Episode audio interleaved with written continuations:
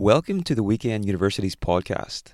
Before we get into today's show, I just want to take a quick second and let you know about our mission and our early access list. Our aim as an organisation is to make the best ideas from psychology and psychotherapy more accessible so you can use the knowledge to improve your own quality of life and the lives of others. To do this, we organise monthly conferences featuring presentations from world leading psychologists, professors, and authors. If you'd be interested in being the first to access our latest talks and getting huge discounts on our live psychology conferences, meaning you could stay at the forefront of the field at the lowest possible prices, you can sign up for the early access list at www.theweekenduniversity.com.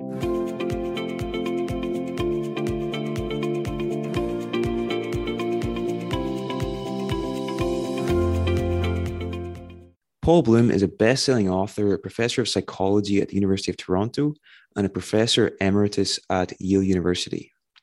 He studies how children and adults make sense of the world with a special focus on pleasure, morality, religion, fiction, and art. Paul has won numerous awards for his research and teaching. He is past president of the Society for Philosophy and Psychology and co editor of Behavioral and Brain Sciences. He has written for scientific journals such as Nature and Science and for popular outlets such as the New York Times, The Guardian, The New Yorker, and The Atlantic Monthly. Paul is the author of six books, including his most recent, The Sweet Spot, The Pleasures of Suffering and the Search for Meaning, which he will give a talk on today. You can keep up to date with Paul's work at www.paulbloom.net. So, Paul, I'm absolutely thrilled to have you here with us today. Um, whenever you're ready, uh, feel free to get started and best of luck. Thank you for having me here. Thanks for the introduction. Um, and thank you all for, for attending. Several years ago, the art critic James Elkins put ads in newspapers and magazines asking people to send uh, him stories about paintings that made them cry. And he put together these stories in this wonderful book, Pictures and Tears. Now, some of the stories kind of made sense. People were driven to tears by paintings that depicted the sorts of things that if they were to see them in the real world, would make them cry. Depictions of loss and death, the savagery of war. Sometimes these paintings had a personal resonance. An English professor wrote Elkins, describing a painting of an empty bed that his wife made. And um, a month after leaving it, she left him for another man. So he's alone in his apartment. He looks at the painting. He thinks about what it means and he begins to cry. Some of the paintings are more mysterious. So the paintings that made the most people cry in the letters to Elkins were these giant purplish black canvases in a, ca- in a chapel in uh, Houston, Texas. And they were done by Mark Rothko. And people would sit on those benches and stare at the paintings and think about what they mean. And they would begin to weep. And part of their sadness was probably because they knew that Rothko killed himself soon afterwards. It's not just um, it's not just paintings that give rise to to to sadness. Um, sometimes we we seek out sad songs. Uh, for me, the music of Adele sometimes does it, where where they make us sad and yet we pursue them. And as a psychologist, there are so many mysteries here. But the main one I'm, I'm interested in is why do we seek out bad experiences? Why do we seek out the sadness and the, the horror evoked by some paintings and some songs? And this um this is brought up in the sharpest relief with regard to stories. So David Hume once wrote long ago, he introduced what's now been called the paradox of tragedy, where he writes, it seems an unaccountable pleasure which the spectators of a well-written tragedy receive from sorrow, terror, anxiety, and other passions that are in themselves disagreeable and uneasy. You could think here about tragedies like Macbeth. We could also think here about uh, horror movies like Psycho or like Saw so-called uh, torture porn. Why? What? What's the appeal of these things? Why are we drawn to to experiences that are so normally negative and unpleasant? Um, it's not just adults.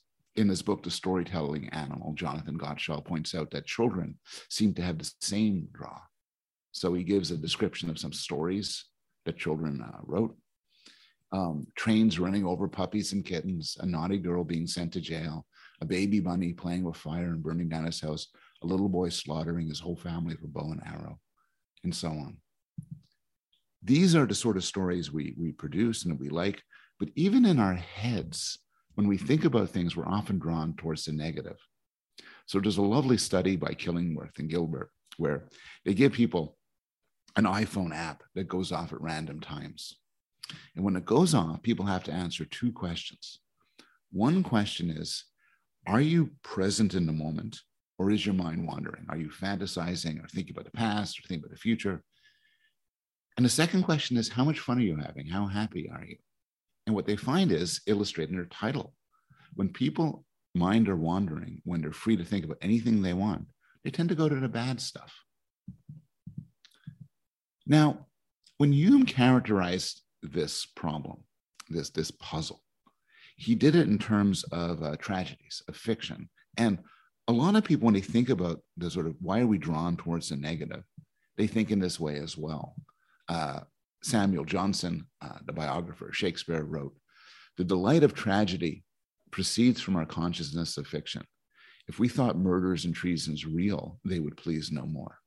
Now, he was a brilliant man, but he was certainly wrong.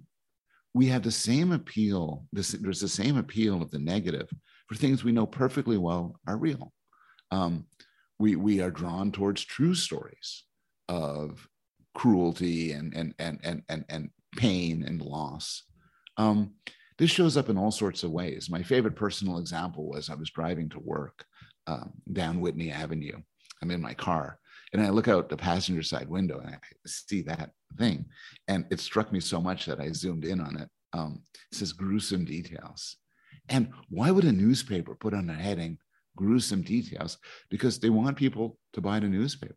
Gruesome details sell. We also seek out pain and discomfort and anxiety and struggle in the real world, not just in fantasy. Um, many people like hot peppers, a uniquely human pleasure that's kind of puzzling. We like roller coaster rides. Um, Paul Rozin did a survey and finds that your mileage may vary, but everybody seems to like something from a list like this spicy food, sweating, um, massage pain, uh, physical exhaustion, bitter foods, and so on. This also shows up in, uh, in sexual pleasure. So it's difficult to get an exact read for how many people take pleasure from uh, BDSM or sadomasochistic sex. But we do know there's an interest in it, and at least an interest in fantasizing about or hearing about it. Um, the most popular book in the last decade, from 2010 2020, was Fifty Shades of Grey, which is a story of sadomasochistic sex. The second most popular book was the sequel, and the third most popular book was the end of the trilogy. So I'm interested in this. Where is our desire um, where does this desire, this appetite for bad things come from? And what does it tell us about human nature? Well, to start off, I think certain forms of suffering can satisfy social goals. So, a lot of times we put ourselves in painful circumstances um, in order to show others how tough we are, or alternatively, as a cry for help. A lot of times when people do things like eat spicy foods or go through physical endurance, they do so as a way to, to, to, to, to they, they don't do so by themselves, they do so with groups to send a message.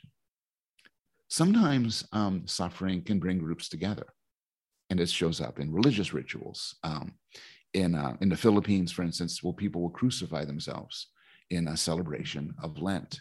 In, uh, uh, in the island of Mauritius, um, there's, a, there's a ritual and part of a festival where people have their bodies skewered by, uh, by, by spears, and they will have hooks put onto their chest, and then the hooks would be attached to a heavy chariot, and these men would drag the heavy chariot uh, through town and up high mountain.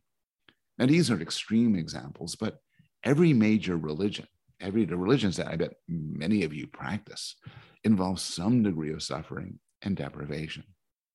And there's different theories as to what's driving this, but one theory is that it brings groups together. That shared suffering, again, instills common purpose, instills a love of the group, an idea presented by Emil Durkheim. And in some lovely research, um, Dimitris Xygalatas and his colleagues find that people who observe these struggles uh, and participate in them tend to give more to the group. They tend to be more committed to the group when they when they, they watch somebody doing a high ordeal thing than a low ordeal thing. I think that's one aspect of it. Suffering can be social. A second aspect of it is suffering can enhance pleasure. So you can do this in different ways. One way is through contrast. Uh, so there's there's some lovely work by uh, by by Leknes and colleagues where um, where they give people um, a certain experience that's kind of painful, and in the absence of anything else, people say it's painful. Ouch! And maybe it's putting their hands in ice cold water or mild electric shocks. They say, "Ouch, painful." But if this experience, if they're expecting the experience to be more painful than it is, as a result of the contrast, this experience becomes pleasant. It's understood relative to uh, to to what came before it and what expect what what they expected. And I think this is part of what goes on in things like the pleasure of uh, saunas or spicy foods, which is they're very painful. They, they damage the body. They, they, they, they cause what normally would be unpleasant. But then they're followed by a moment of release, like um, diving into cold water after the sauna or drinking a cool beer um, after eating spicy foods. And this, and this release causes such a bump in pleasure that it makes up for the pain that preceded it. It's like this joke my dad used to tell me about the guy who was banging his head against the wall. And when somebody asked him why you're doing that, he said, It feels so good when I stop. A second way in which suffering can enhance pleasure is it could be a sort of escape from the self.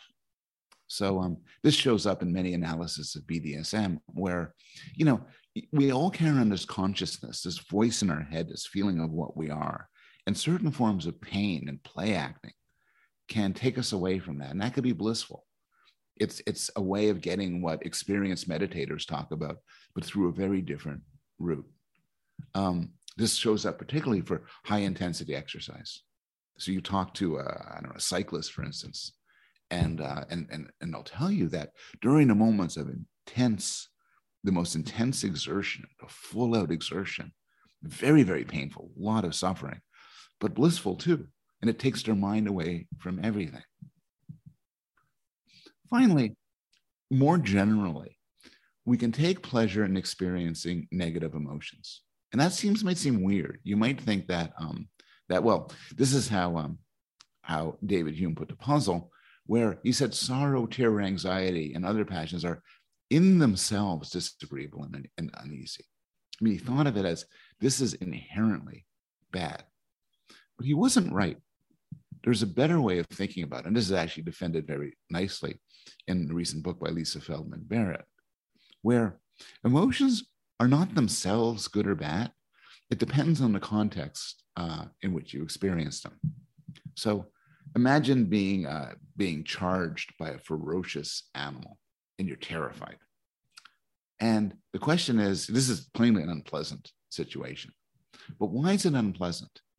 I want to suggest that it's unpleasant not because of the fear itself, but because of the risk of the worry about being maimed or killed. If you could experience the same emotional feeling, the fear, without the actual worry. This could be a lot of fun, like if you're in a virtual reality thing. And in fact, people seek out being afraid. We go to horror movies, we go to haunted houses because we could take pleasure in the fear so long as it's not accompanied by actual, real uh, worry about ourselves. Similarly, anger is typically an aversive experience because we're typically angry when something has gone wrong. We're angry at cruelty and injustice.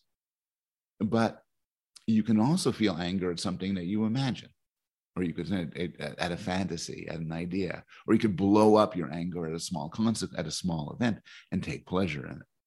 Um, sadness is typically a bad feeling, but everybody enjoys sulking sometimes, nurturing some sadness because you know it's not really that bad, and you kind of nurture the experience. And this is true for something like um, even like physical pain and physical suffering. Um, I um, I ran the New York Marathon a long, long, long time ago, and at the end of it, I was not in the best shape starting off. And at the end of it, I was I was exhausted. My heart was pounding. I was breathing hard. If all of a sudden I started to feel that way right now, as I were talking, was talking to you, um, it'd be the worst experience of my life. I feel like I'm having a heart attack. But um, in the context of what I was doing, where I fully understood why I was feeling this way, and I, it was it was a moment of great accomplishment to me. It felt wonderful.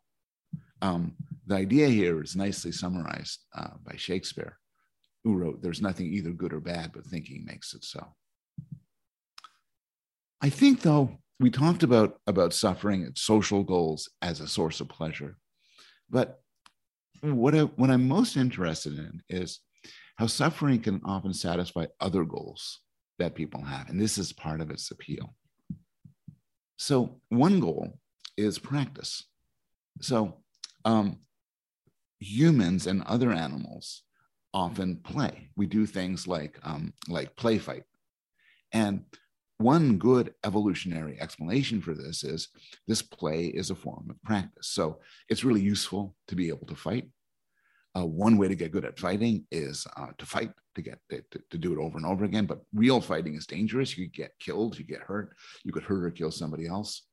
So evolution came up with an incredibly clever trick, which other animals have as well, of playing at fighting, going through some of the motions of fighting, but holding back with people you trust, with other other members of your species you trust.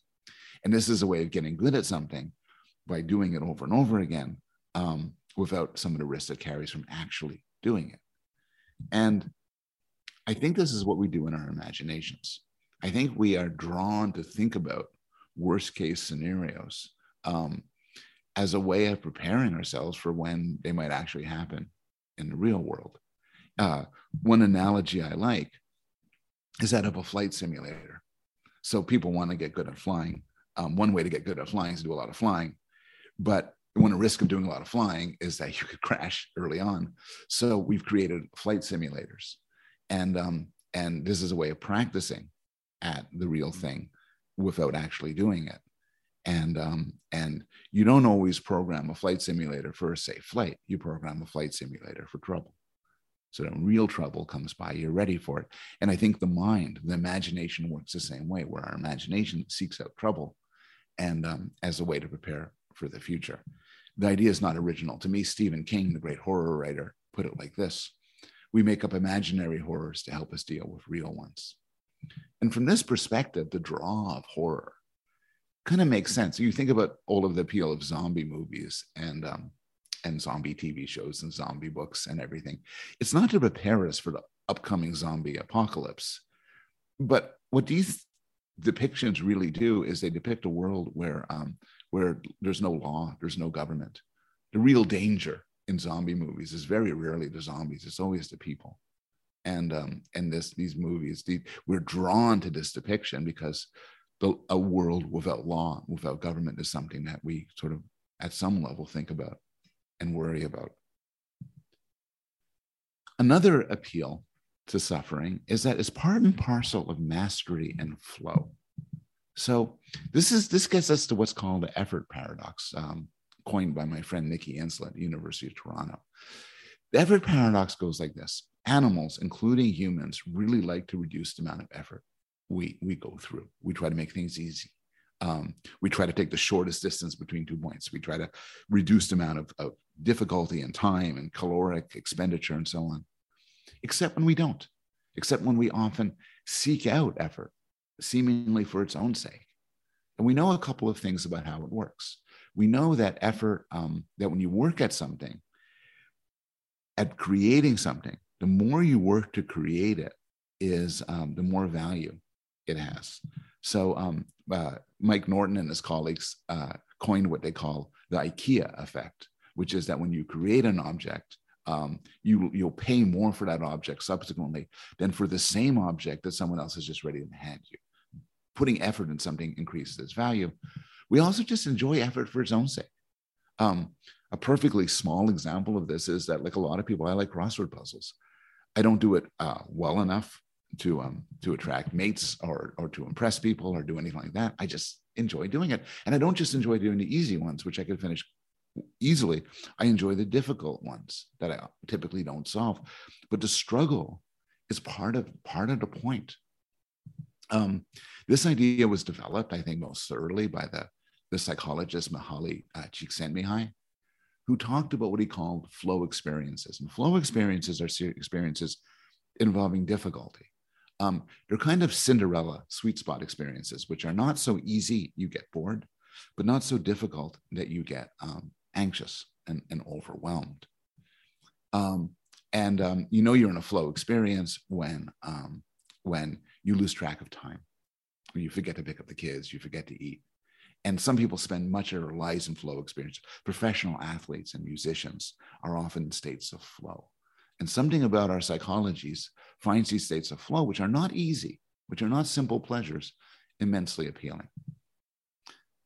Another reason why we seek out suffering is that it's part and parcel of our moral natures. So, um, my day job as a as a developmental psychologist looks at the origin of morality in babies and children, and um, and there's some evidence for some sort of moral instinct or moral drive early on. Um, some studies find, for instance, that these are old school studies from the 80s um, when somebody, uh, an experimenter or a mother, pretends to be in some sort of pain or hurt, children will often spontaneously act to help them. The morality, the, the, the suffering of another is, is, is, is, something which motivates them to want to make things uh, better. Um, a nice example of this comes from a study by, uh, by uh, Felix Warneken and Michael Tomasello, where they put a kid in a room and, uh, and let him um, uh, showed him somebody in trouble. And the question is, with nobody prompting the kid, would the kid spontaneously help? And here's a clip from uh, one of their studies. Oh.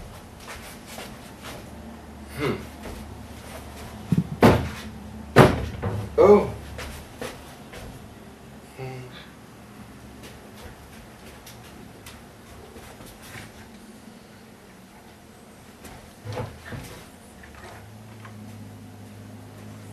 So? I've been interested in my own work in what you could call the dark side of suffering.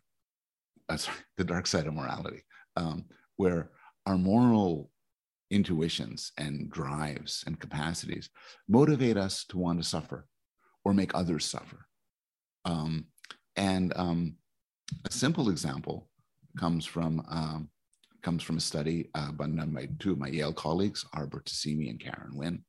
And uh, they did a study with babies, actually with, uh, I think, 13 month olds.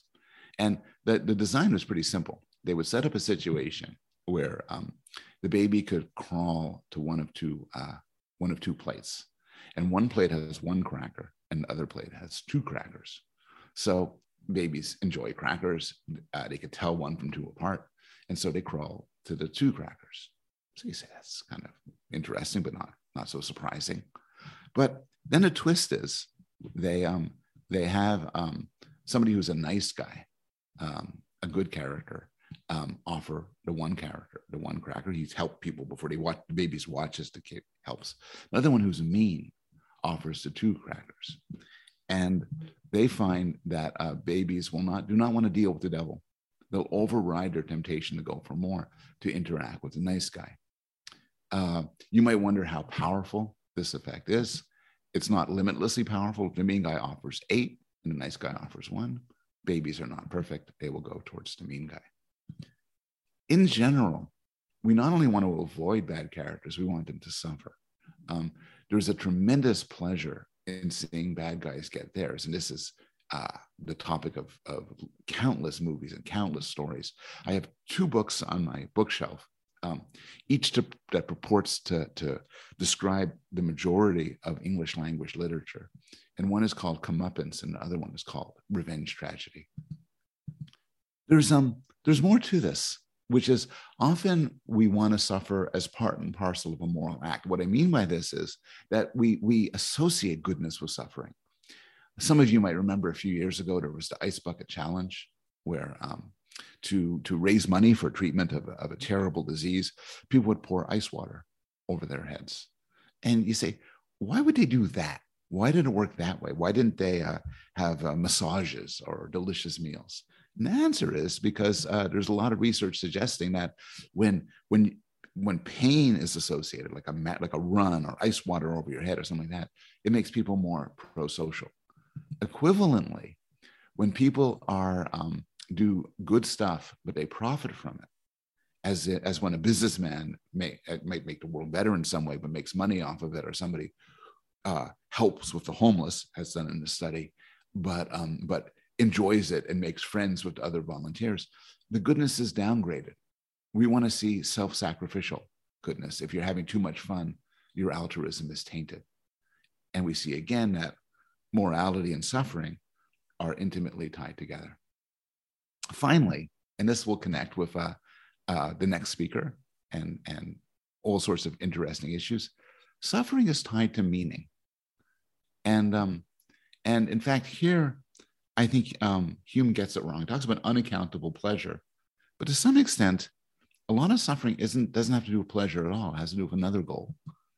So, um, take mountain climbing.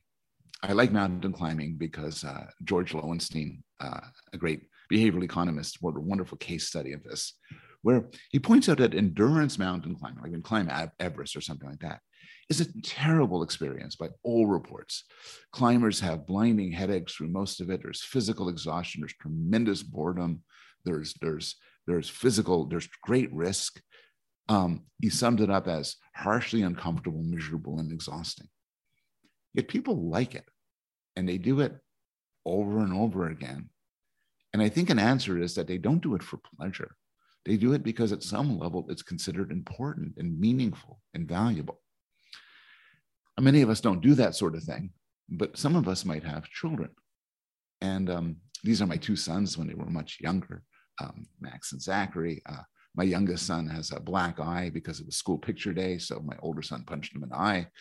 Um, and having children is, psychologists have been fascinated by the effects of having children. And it's kind of a, a mixed bag. So um, Jennifer Senior summarizes uh, some of the research suggesting that um, if you sa- you do experience sampling of the sort I described before, where an iPhone beeps at random times, and when it beeps, you say how happy you are. There's some evidence for at least in at least some countries, for at least some people, having kids is a negative. It's more you have more pleasure in your life when you don't have kids. Kids, particularly young kids, being with them is actually not enjoyable or not pleasurable.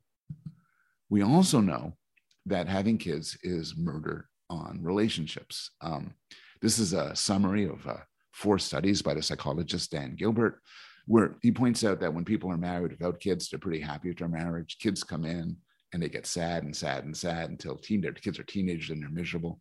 And then once kids start leaving the house, the marriage starts to recover and people are happier and happier. As he puts it, the only known syndrome symptom of empty nest syndrome is increased smiling. Finally, as a third example, take an extreme example. Take the psychologies of people who, who join an apocalyptic death cult like ISIS. What's going on in this? The, the writer Joyce Carol Oates uh, tweeted many years ago um, All we hear of ISIS is puritanical and punitive. Is there nothing celebratory and joyous? Or is query naive? And a lot of people were very offended that she would ask whether there's something celebratory and meaningful about ISIS. But, but there plainly is. And what's going on here was actually nicely summarized by George Orwell in a review of Mein Kampf. And Orwell talks about what Hitler got right. Wrote, Hitler knows that human beings don't only want comfort, safety, short working hours, hygiene, they also want struggle and self sacrifice.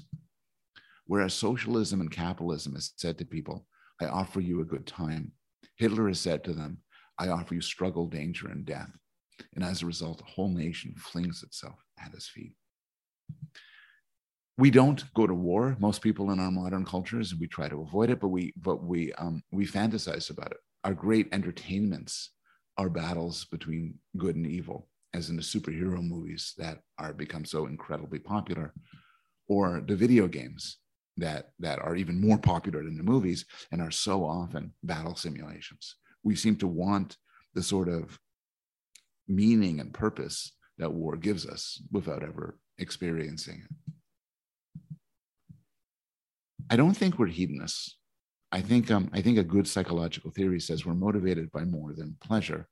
What we often what we pursue often requires pain and suffering. Um, we have other goals, and suffering emerges from the pursuit of these goals. But I want to stop briefly. Everything I'm saying is about chosen suffering.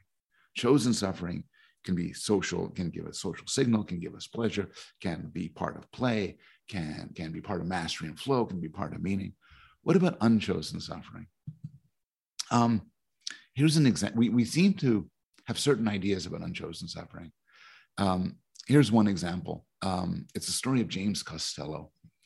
So James Costello was at the Boston uh, Marathon a few years ago to witness um, friends going through the finish line when all sorts of when bombs went off that were set off by terrorists, and uh, he was uh, severely burned. Ended up in a hospital for several months, where he met a nurse, and they fell in love, and they got married. And on the day of his marriage, Costello posted this on Facebook. I now realize why I was involved in the tragedy. It was to meet my best friend and the love of my life. And there's a certain phrase which comes out here, you may have heard everything happens for a reason. My colleagues and my students and I have always been interested in why do we sort of provide reasons for, try to find reasons and rationality for unchosen suffering? Now, some would say that's just uh, religious, that religion provides you with this. Um, if you don't have a religious view, you say it's just physics, it's, there's no purpose to it. Um, I think there's some truth to that, but I think it's more complicated. And in collaboration with uh, with uh, Konika Banerjee, then a student of mine, we did a series of studies where we asked people about meaning in life. So in one study, we asked people um, to remember an event in their life, a major event in life. Could be positive, like a, uh, having a, a baby or getting married. Could be negative, like the death of a loved one or a serious illness. And then we talked to both theists, people who believed in God, and atheists and we asked them questions. We asked them, did was this event caused by fate? Was it meant to be? Did it happen for a reason? Did it happen to send me a message? And here are findings from one of the studies. And you'll see two things. One thing is, as you would expect, people who are religious were more prone to see meaning in unchosen suffering. We'll also see that depending on how the question was asked, even people who have no religious belief at all um, tended to see these things as happening for a purpose. It seemed that there was an appetite to try to find meaning in, in forms of suffering that are not chosen. But like I said, it's most accelerated in terms of religion. And some have proposed that the purpose of religion, why we have it in the first place, is at least in part to, to explain, to justify, to soothe us about the troubles, uh, about unchosen suffering. Um, this is taken for an ex- to certain extremes. My favorite example of an extreme is uh, through is about the story of William Atkinson. William Atkinson was the first president of the American Dental Association, and he was president at a time when anesthesia was coming in. And you might think that um, that anesthesia is one of the sort of unquestioned goods of the world, but not for Atkinson. He wrote, "I wish there were no such thing as anesthesia." I do not think men should be prevented from passing through what God intended them to endure. There is um, a genre of, uh, of, postcards in England um, a couple of decades ago where um, which shows uh, uh, children uh, typically shows wonderful seaside scenes, uh, children cavorting and having a good time and all sorts of happiness. And there are many psychologists and many people who think this is a great description of human nature. Um, and uh, uh, this is what we aspire to. And if anything, I would hope that my talk has convinced you it's more complicated than that. We often seek out pain and suffering. We seek this in terms of, in the context of religious rituals, in term, in context of sex, in the in the pleasures we take in fiction, in uh, in the pursuits we engage in, in our activities, both uh, terrible and very good, that we have an appetite for suffering. And I think this is consistent with a sort of different theory of human nature, which we could call motivational pluralism. And I like the summary by the um, economist Tyler Cowen, who writes What's good about an individual human life can't be boiled down to any single value. It's not all about beauty or all about justice or all about happiness. Pluralist theories are more plausible postulating a variety of relevant values, including human well being, justice, fairness, beauty, the artistic peaks of human achievement, equality of mercy, and the many different and indeed sometimes contrasting kinds of happiness. Life is complicated. Um, one illustration of how life could be complicated is that we have to navigate these different motivations we have. So, for instance, we have to navigate the appetite we have for happiness and pleasure, which is a genuine, powerful appetite um, with uh, other appetites we have. And, um, and one illustration of this is um, uh, recent studies, uh, actually studied for, a long time, but, but I'll talk about recent data over the happiest countries. So here are the happiest countries in the world Finland, Norway, Denmark, and so on. Um, and maybe you aren't surprised to see this list. These are rich countries. They are countries with good social support systems, with good environments for business, with um, a lot of trust in the community, and so on. And so we have a lot of data on what countries are happiness, happiest. But many years ago, um, Gallup asked a different question. Gallup asked a question about um, what countries ask people, how much meaning do you have in your life? And the, the results were summarized by Oishi and Diener. And they point out that the countries that have um, that have most people answering this question are countries like Sierra Leone, Senegal, Laos, Togo. These are countries that are poor, that are often war torn, that have low standards of living and, and, and a lot of struggle. And this difference suggests that what resonates, what causes us to experience meaning may be very different from happiness. So, for instance, happiness goes up when the GDP of a country goes up, but uh, meaning goes up when the GDP of a country goes down. Or to see the contrast between um, happiness and meaning, consider jobs. So there was a study done of uh, 2 million people, and they broke down the people into 500 jobs that they could have. And here are the jobs that people find the most meaningful being a member of the clergy, military, social workers, and teachers. And if you think about these, these are not high paying jobs. They're not easy jobs either. They involve struggle and conflict, but people find them meaningful. If you want to find a job that's um, both high in meaning and high in salary and status, there was only one job on the list, which was uh, surgeons. I'll end with a study um, done by Roy Baumeister and his colleagues that directly pulls apart the issues of happiness and, uh, and meaning. Um, and so what they did was they surveyed uh, many people and they asked them to say how much they agree with a statement like I consider myself happy, and also a statement like I consider my life to be meaningful. And um, it, it turns out that that these answers are correlated. So the more you, so this is going to good news if you want it all, which is a happy life and a meaningful life are not inconsistent. You could have both, but they also pull apart in certain ways. So um, both happiness and meaning correspond to not being lonely, having social connections, and not being bored. But only happiness is correlated with health and money. Health and money don't seem to do much for whether or not you find your life meaningful. More time with children is correlated with having a meaningful life and not a happy life. And finally, people who describe their lives are happy describe their lives as easier with less work and less stress, while people with meaningful lives described their lives as difficult with more worry and more stress. Finally, um, Baumeister and his colleagues asked people a question without any elaboration. They said, Are you a giver or are you a taker? People with happy lives describe themselves as takers. People with meaningful lives describe themselves as givers. There's an artist uh, in Connecticut who, um, who, who, whose artwork is what he does is he takes um, these postcards, enlarges them, and cuts out the original uh, uh, words at the top and replaces them with, um, with, with words with a quote from literature. And, uh, and I got one of those as a gift. And the quote was um, from Brave New World by Aldous Huxley, dystopian fiction uh, that some of you may be familiar with. And, um, and the quote is from uh, near the end of the book. So if, if you remember the book, in this in this dystopia, people are happy. People are artificially happy due to behavioral conditioning and genetic modification, most of all due to the ingestion of a drug that makes them happy.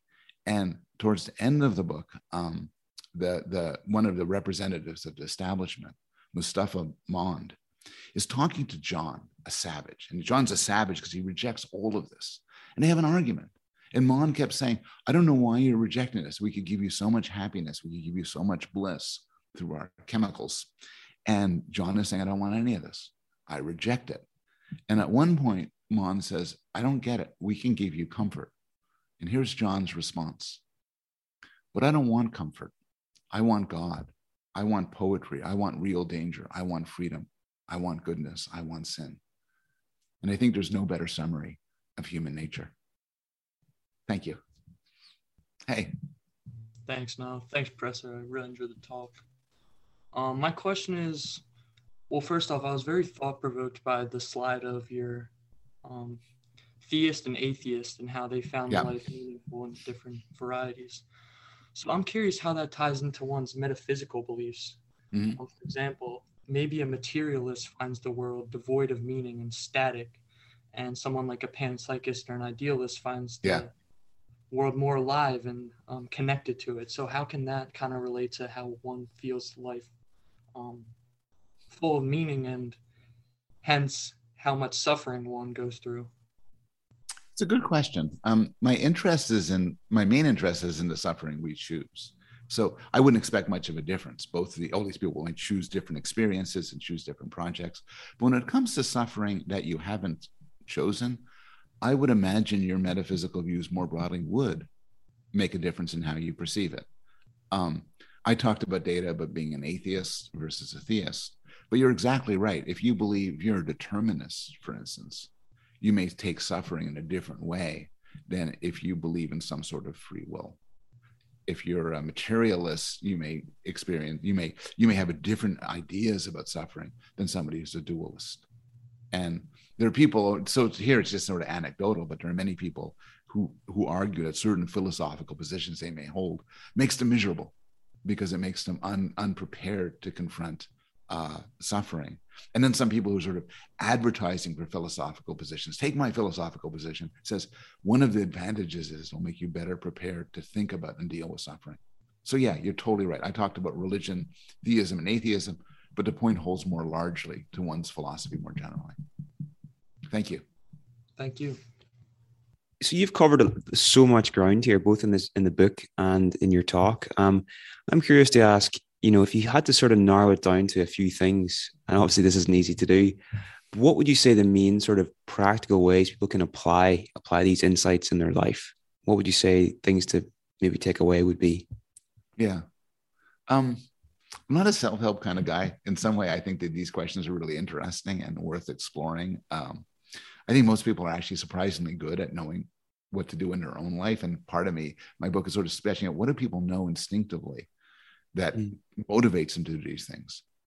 But um, I will say a couple of things. One thing is, I think uh, many people forget or don't know about um, about the value of certain sorts of struggle and anxiety and difficulty.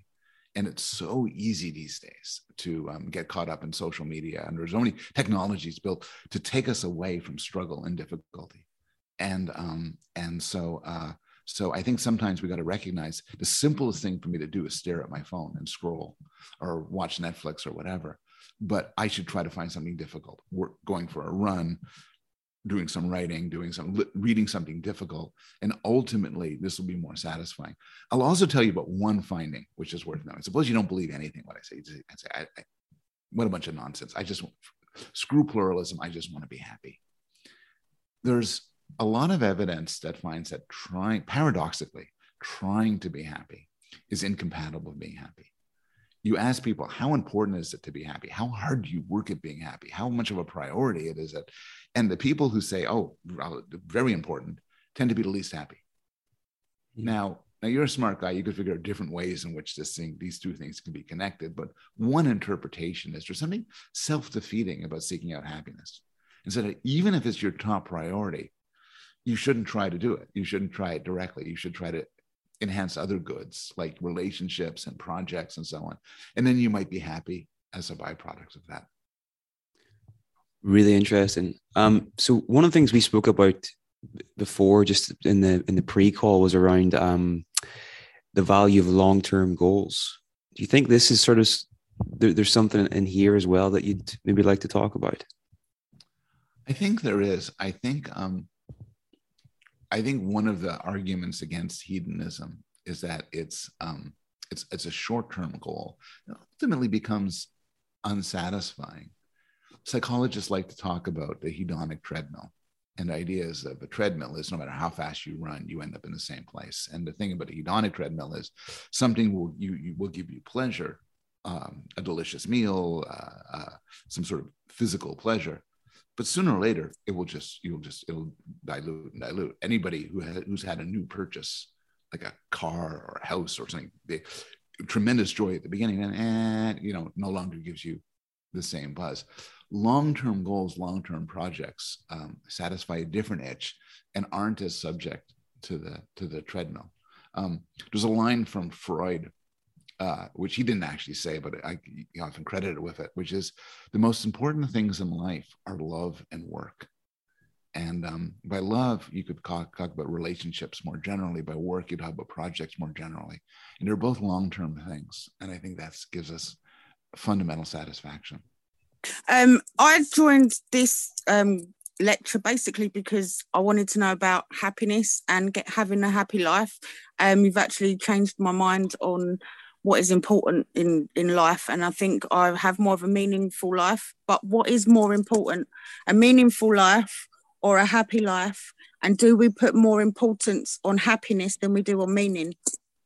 That's a wonderful question gemma. It's it's it's a question i think i think in some ways the most important question. And you, you talked about happiness and meaning but we could add some other things to list. What about morality? What about being a good person what about uh, some degree of variety? Some psychologists talk about importance of, of a rich life. Some psychologists talk, what about uh, transcendence and spirituality? And these things can go together sometimes, but often they, they, they could conflict, right? You know, your choice of what the right thing to do, I don't know, visiting a sick friend, may not be the most fun thing to do. It may say, ah, it's miserable, make me ruin my day. How do you balance these things? Which is more important? Isn't something I can I can answer. I think what I could do is say, look, is sort of frame this. You've never thought of it, but this is this is the question. And so each of us individually has to answer the question: How much will I? How much weight will I give to pleasure? Not zero. I mean, everyone wants some pleasure. Everyone, you know, it's a hot day and you get a cold drink. How nice. Um, how much weight will I give to meaning? How much weight will I give to morality? I titled my book "The Sweet Spot" for different reasons, but one one reason is that we all have to find the right balance between these things, and that that is a very individual pursuit. Your answer uh, and my answer may be different, but it could both be right. But thank you, thanks for raising that. I think I think it's a nice way of sort of of sort of framing the question, that, the, the point that my talk is trying to make. Thank you. Thank you. What, what do you think about you know if we were looking in terms of our society's values? What's your perspective on what our society values as a whole? Um, yeah, how do you think about that? I think term- about that a, that a fair amount. Like as you know, um, there's no our society. Um, there, there's there's those damn kids, you know, uh, 19, 20, 21. They got their society. Uh, you know, uh, older people have their society. The, the, the faithful have theirs. Um, the the conservatives, the liberals. There's there's countless different societies, and they all answer the question in different ways. So if I was talking to devout Catholics and I said, well, there's an importance, you know, to meaning and purpose, they'd say, well, who do you think you're talking to? We know this.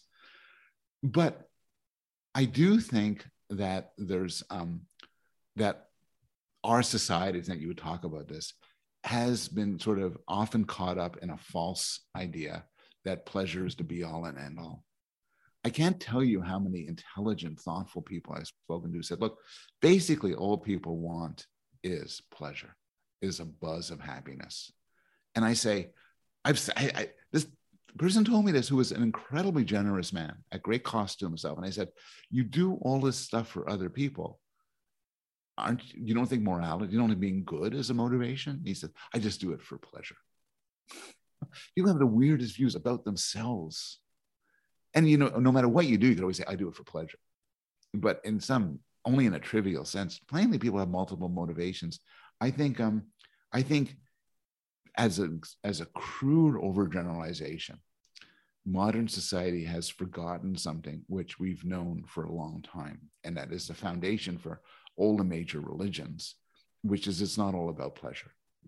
Not just I'm not just saying that from a normative standpoint of how we should live, but I'm saying that from a sort of descriptive standpoint of how our psychologies work. We don't just want a good time, we also want, for instance, helping others.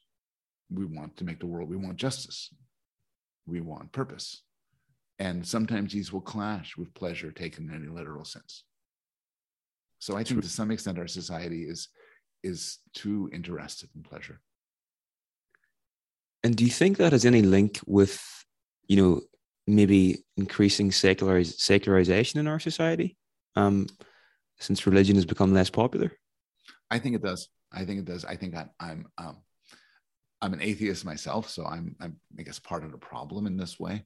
But um, but religion religions offer an ethos and a logic and a metaphysics that that guides us to think there's way more to life than than than pleasure. And there could be, you know, religions, for instance, many say is worship of God is important. Um, following God's law is important. And if you were to say to somebody, say, well, isn't it the most important thing having a good time and not following God's law? They would say, you're getting kicked out of the religion, man, because that's the religion, that's his faith. If you're not religious, you it, it opens things up to be more uh, hedonic and it opens things up to a mistake. But I do want to emphasize that you could be a total full blown atheist and still grant there's many different appetites we want to satisfy, different motivations we have. There's nothing incompatible with motivational pluralism and atheism. But you're right. Theism, religion, is in some way a rebuke to hedonism. I wonder here about um, trade-offs. So, in everything in life, when you when you when you choose one option, you have to sacrifice another, and you know, there's things that we do that we we do them because they're meaningful, but we know that we're sacrificing a lot of short-term happiness and stuff in the in the process of doing that, whether it's starting a company or um, helping helping others or volunteering or whatever. You know, I'm just wondering, what are your thoughts on trade-offs, and especially, you know, maybe a young person listening to this and they're sitting there wondering, you know, should I pursue a happy life or should I really make my focus meaning? I think for me, when I was maybe a bit younger, like I was really like the the goal is, I think, yeah, the goal was meaning. Like I really want to do something meaningful, and I think that has provided a massive amount of motivation and stuff over over the years. So I'm just curious what your thoughts are on, on that trade off. Yeah, you're asking sort of a variant of Jenna's question. It's a good question. Um, how do you deal with the, with the trade-off? And I, I don't think there's an answer to that question. I think that um, that it's be glib for me to say, oh, focus on meaning and purpose rather than pleasure. Well, I don't know. Um, it depends how great the pleasure is and how big the meaning and, and purpose is. It's um, it's taken to the extreme. You could have somebody who denies themselves any any pleasure because they're always after deeper pursuits, and I think that's a life that's limited in certain ways. So I, I, I think what's important here is to acknowledge the trade-off. What, mm-hmm. What I'm, to some extent, a mature understanding of the world is um, is appreciating that you can't have it all, and it'd be very sweet if the morally kindest thing to do was also the one that was the most fun and the most one that most furthered my purpose and the most interesting and the most transcendent. But honestly, sometimes the right thing to do is painful and makes you miserable. And and so and it would be really nice if if um, if the most fun thing to do was was connected with purpose, but often purpose and, and meaning detract from pleasure. Even even in the long term, you have a life which has less pleasure because you decided to go after certain things. And I think we just have to be conscious of trade-offs but it's not like you have to sort of you know saying i'm i'm 22 years old i got to decide how to rank these different things and then once i have my ranking i stick with it every day we end up with a million struggles you know i'm i'm on a i'm i'm, I'm rushing to see a movie but um but a friend calls me and say can you help me uh you know move or whatever and you got to decide the answer is not always, oh, do the right thing. Don't, go. you know, there's, there, there's these trade offs. So motivational pluralism ultimately uh, entails a tragic vision of life because there's just one thing you have to maximize. The sky's the limit, maximize that. But if there's many things that are often in conflict, you, uh, you have to make some hard and tragic choices. And I don't know how one should make those choices. I just know that you should probably accept the value of all of these different pursuits and then uh, wish you luck. Okay, that's really interesting. And so you have, I think we, you mentioned in the pre-call as well that you've written, is it 24 books now, Paul? Is that right? no, I've written, I've 20 written uh, six. You've been writing for 24 years, and maybe Oh, that's you oh said. yes. Oh yes. My- I've, my been writing for apologies. about 20, I've been writing books for about 24 years.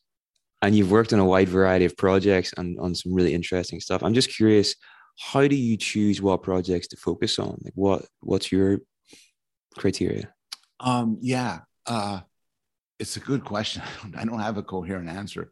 My early books, some of my books, um, stemmed from my research programs. So I wrote a book called Just Babies about the development origins of morality, and this was came out from research I did on the morality of babies and morality of children, and sort of a summary of the state of the art and how to think about our moral lives. Um, but other books like and so my book descartes baby descartes baby and how pleasure works also came out from my research i wrote a book before this one called against empathy which was really just an argument i wanted to make about uh, how to think properly about about goodness and um, and my most recent book after the one i'm currently finishing is a general review of psychology so more and more at least temporarily um, my the books I write have sort of drifted a little bit away from my research. Um, as I've gotten, for better or worse, more confident as a writer, I'm sort of thinking, wow, this is a really interesting project. I want to delve into this. Um, but typically, there's some connection between my day job as a researcher. Very cool. Very cool. Right. Well, Paul, it's been an absolute pleasure to have you with us today. Um, I don't think anybody suffered through that. It was uh, it was really interesting.